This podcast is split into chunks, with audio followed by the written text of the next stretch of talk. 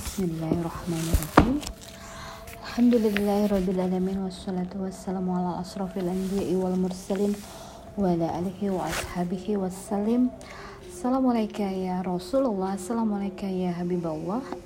Alhamdulillah Assalamualaikum warahmatullahi wabarakatuh Saat ini kita sampai kepada ayat ke-40 tentang Bani Israel jadi tadi setelah dijelaskan ya uh, banyak sekali yang menyangkut hati. Bagaimana cara-cara menggapainya? Nah lanjut lagi nih contoh konkret yang Allah berikan disematkan pada salah satu kaum yang nyata adanya realita adanya dan sampai sekarang kaum ini tetap ada, masih ada. Dikatakan, Bismillahirrahmanirrahim. Wahai Bani Israel, ingatlah nikmatku yang telah aku berikan kepadamu dan penuhilah janjimu kepadaku. Niscaya aku penuhi janjiku kepadamu dan takutlah kepadaku saja. Wahai Bani Israel. Ya, ini untuk kaum Bani Israel.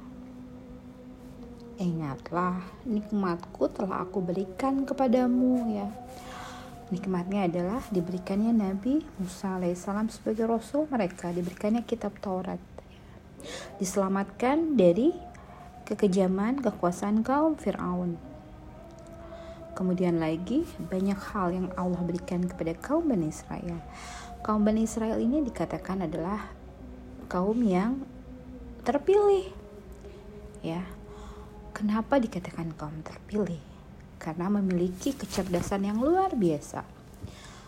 Ya, wawahala pernah aku uh, membaca itu bahwa uh, kaum Bani Israel ini bisa ber, bisa uh, berargumentasi dengan Allah. Ya, Allah biswab. Dan uh, dari dulu ya ke, uh, kita ketahui para nabi itu berasal dari kaumnya Bani Israel. Jadi Allah berikan banyak uh, keistimewaan kepada kaum Bani Israel ini.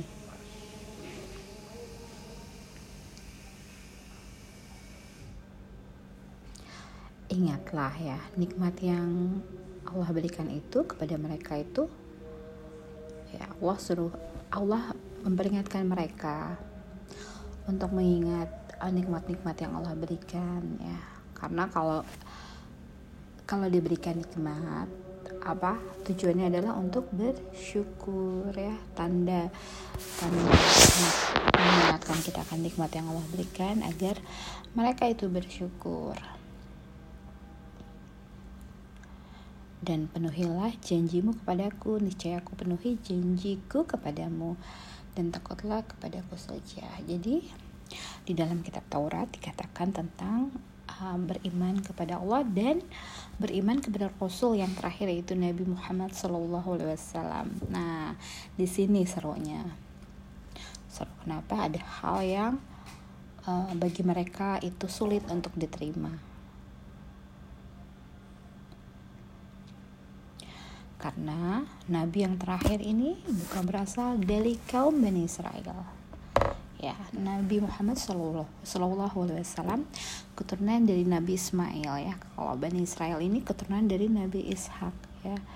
Anaknya dari uh, awalnya adalah Nabi Yakub alaihissalam Nabi Yakub ini sangat cinta sekali dengan keluarganya sangat menjaga sekali keluarganya.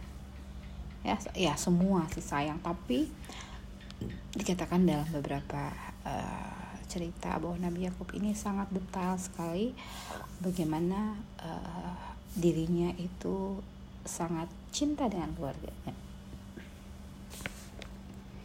Jadi kokoh, solid gitu ya dalam keluarga.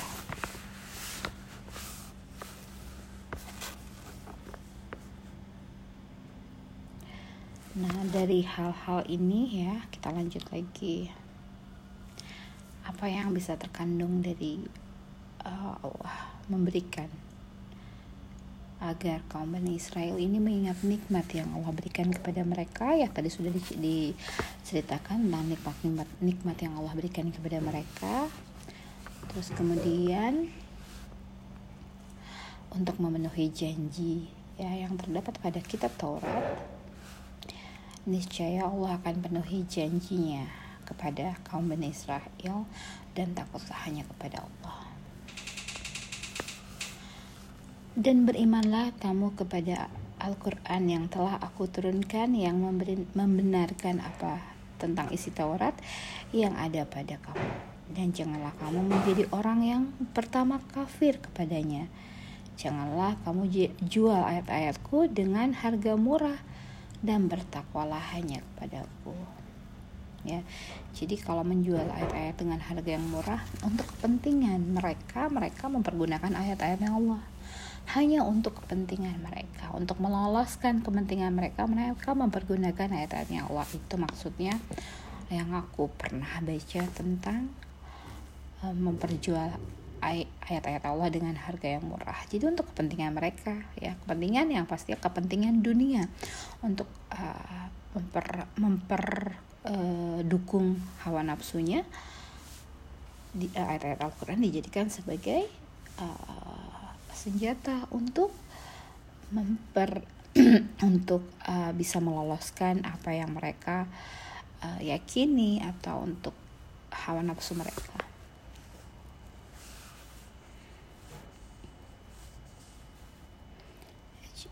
Jadi Al-Qur'an ini dalam kitab Taurat tersebut ya terdapat apa yang Allah sampaikan pada yang ada pada Al-Qur'an untuk membenarkan, untuk beriman, untuk menyatakan bahwa Al-Quran adalah kitab yang mereka harus imani selanjutnya karena datangnya lahirnya nabi yang ummi, nabi yang terakhir.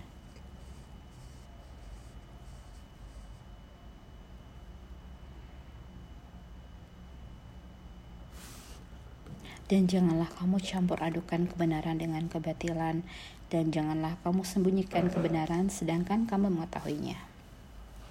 Ya, jadi kita nggak boleh ya mempergunakan Al-Quran ini ya, yang semuanya harus disampaikan ya, apa pun yang ada di dalamnya kita nggak boleh tebang pilih menyampaikan ayat-ayat yang hanya mendukung keinginan kita saja. Tidak boleh seperti itu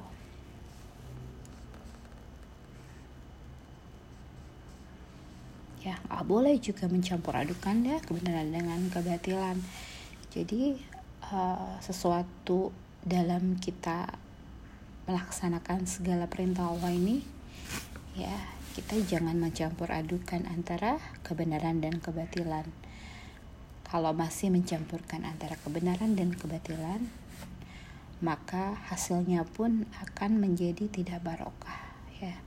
Sesuatu yang batil itu harus di buang jauh-jauh kita harus memurnikan semuanya berdasarkan hanya karena Allah. Karena Al-Quran ini mengandung kebenaran jadi nggak boleh mereka mencampur adukan dengan hawa nafsu mereka.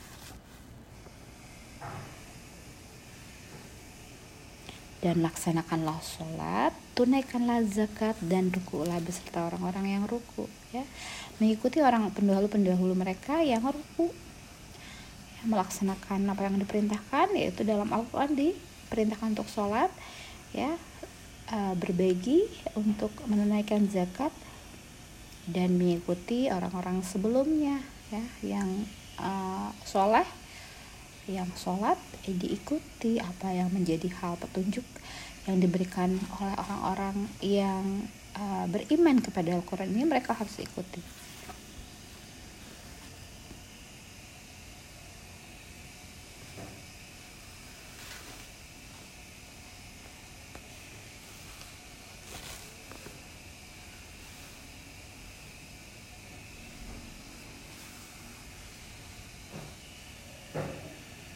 Mengapa kamu menyuruh orang lain mengerjakan kebajikan sedangkan kamu melupakan dirimu sendiri? Padahal kamu membaca kitab Taurat, tidakkah kamu mengerti? Ya, ini adalah uh, teruntuk orang-orang yang suka berdakwah ya, menyampaikan Al-Qur'an, menyampaikan dakwah, kebaikan, kebenaran dari isi Al-Qur'an. Jadi sebelum kita me, me, apa ya?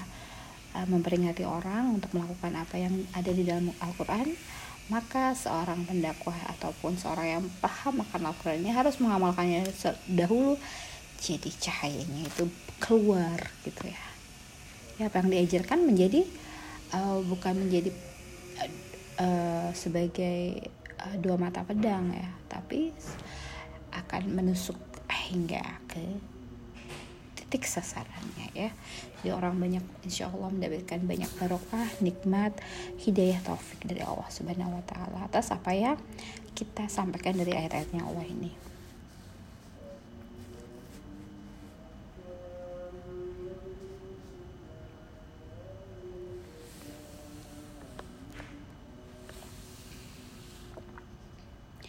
dan mohonlah pertolongan kepada Allah dengan sabar dan sholat. Dan sholat itu sungguh berat kecuali bagi orang-orang yang khusyuk. Ya masya Allah tabarakallah ya. Pada ayat yang ke lima ya iya kena budu ya karena stain kita minta segala sesuatu kepada Allah. Ya melalui kesabaran dan sholat ya dengan selalu mengingat Allah melaksanakan apa yang diperintahkan oleh Allah dan ya sholat itu sungguhlah berat. Ya kecuali bagi orang-orang yang khusyuk. Orang-orang yang benar sudah memposisikan dirinya ya sudah memfokuskan dirinya untuk kehidupan akhirat hanya untuk Allah dan kehidupan yang ada di sisi Allah.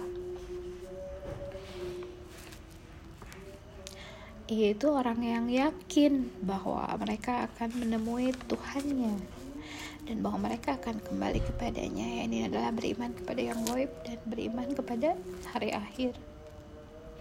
Meyakini iman tidak ada keraguan bahwa mereka akan menemui Tuhan yang sangat dirindukannya dan bahwa mereka akan kembali kepadanya. Apa yang berasal dari Allah akan kembali kepada Allah. Jadi kita sadari dulu kita berasal dari mana dan kita akan kembali kepada yang asal kita di mana kita diciptakan ya. Yang dari tanah akan berasal kembali ke tanah. Ya sesuatu yang berasal dari Allah akan kembali kepada Allah. Yang tadi setelah kita melaksanakan segala sesuatu dengan sabar dengan melaksanakan sholat mengingat Allah yang memfokuskan dirinya kepada kehidupan akhirat. Hanya kehidupan di sisi Allah. Dijelaskan di sini adalah orang yang yakin beriman bahwa mereka akan menemui Tuhannya. Ya kita kita ini ibadah ya sepanjang ini untuk Allah dan meminta semua kepada Allah. Tujuannya adalah untuk untuk kembali kepada Allah dengan dengan perasaan senang hati puas dan berserah diri Wahai Bani Israel, ingatlah nikmatku yang telah aku berikan kepadamu dan aku telah melebihkan kamu dari semua umat yang lain di alam ini pada masa itu. Dan takutlah kamu pada hari ketika tidak seorang pun dapat membela orang lain sedikit pun sedangkan syafaat dan tebusan apa pun darinya tidak diterima dan mereka tidak akan ditolong. Ya ini adalah sebuah pemberitahuan kepada umatnya Bani Israel. Ya karena memang kaum Bani Israel ini memang memiliki kelebihan yang tidak dimiliki oleh uh, umat yang lain atau kaum yang lain pada masa itu. Ya Allah memberikan kelebihan. Mereka punya kedudukan strata tinggi karena mereka itu dari bangsa terpilih dan cerdas-cerdas artinya banyak para anbiya mursalin dari kaum Bani Israel. Merupakan suatu nikmat yang luar biasa ya diberikan uh, nabi dari bangsa mereka dari kaum mereka sendiri.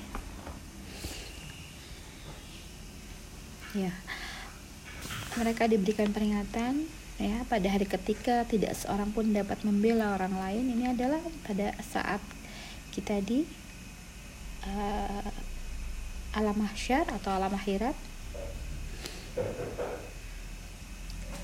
Ya sedangkan syafaat dan tebusan apa pun darinya tidak diterima mereka tidak akan ditolong. Ya apa yang kita kita akan bawa? Yang di atas tadi ya beriman sabar sholat terus kemudian lagi persiapan diri untuk kembali kepada Allah karena ini dikatakan bahwa tidak akan ada seorang pun yang dapat membela orang lain sedikit pun. Sedangkan syafaat dan tebusan apa pun darinya tidak diterima dan tidak akan ditolong. Ya kita ketahui bahwa yang bisa memberikan syafaat nanti di alam mahsyar telah dijelaskan bahwa manusia berdatangan kepada yang pertama kepada Nabi Adam kemudian kepada Nabi Ibrahim kemudian kepada Nabi Musa kepada Nabi Isa dan terakhir semuanya menyerahkan segala syafaat yang akan diberikan kepada Nabi yang terakhir, Nabi yang umi, Nabi Muhammad SAW. Makanya beruntung kita sebagai umatnya Rasulullah memiliki diberikan nikmat ini mengingatkan kita bahwa kita itu hmm, banyak diberikan kelebihan kenikmatan oleh Allah seperti seperti halnya kaum Bani Israel terdahulu. Diberikan Nabi Muhammad. Ya. Kita ketahui bahwa Nabi Musa ingin sekali menjadi umatnya Rasulullah. Umat akhir zaman. Ya, saking banyak kemuliaan yang Allah berikan di zaman ini kepada kaum Nabi Muhammad SAW kepada umatnya Rasulullah ya ini merupakan campuk buat kita. Bagaimana kita bisa belajar dari kaum Bani Israel karena segala kenikmatan saat ini diberikan kepada kita. Bagaimana kita bisa merefleks merefleksikan segala apa yang Allah yang terjadi pada kaum Bani Israel kepada diri kita. Bagaimana segala kenikmatan Allah berikan kita sekarang berada di zaman yang kita bisa bercakap-cakap tanpa berdekatan. Allah berikan itu semua. Kita bisa ke mana saja dengan kendaraan secara cepat. Allah mulai membukakan semua hal-hal yang semakin ke sini semakin dibuka lebar. Gerbang-gerbang kucuran ilmu tentang rohani semakin ke sini kekuatan segala apa pendampingan dari Rasulullah semakin kuat. Semua itu membuat kita harus lebih banyak introspeksi diri untuk memperbaiki diri menuju yang terbaik dengan fokus khusyuk kepada ke mana kita akan kembali pulang.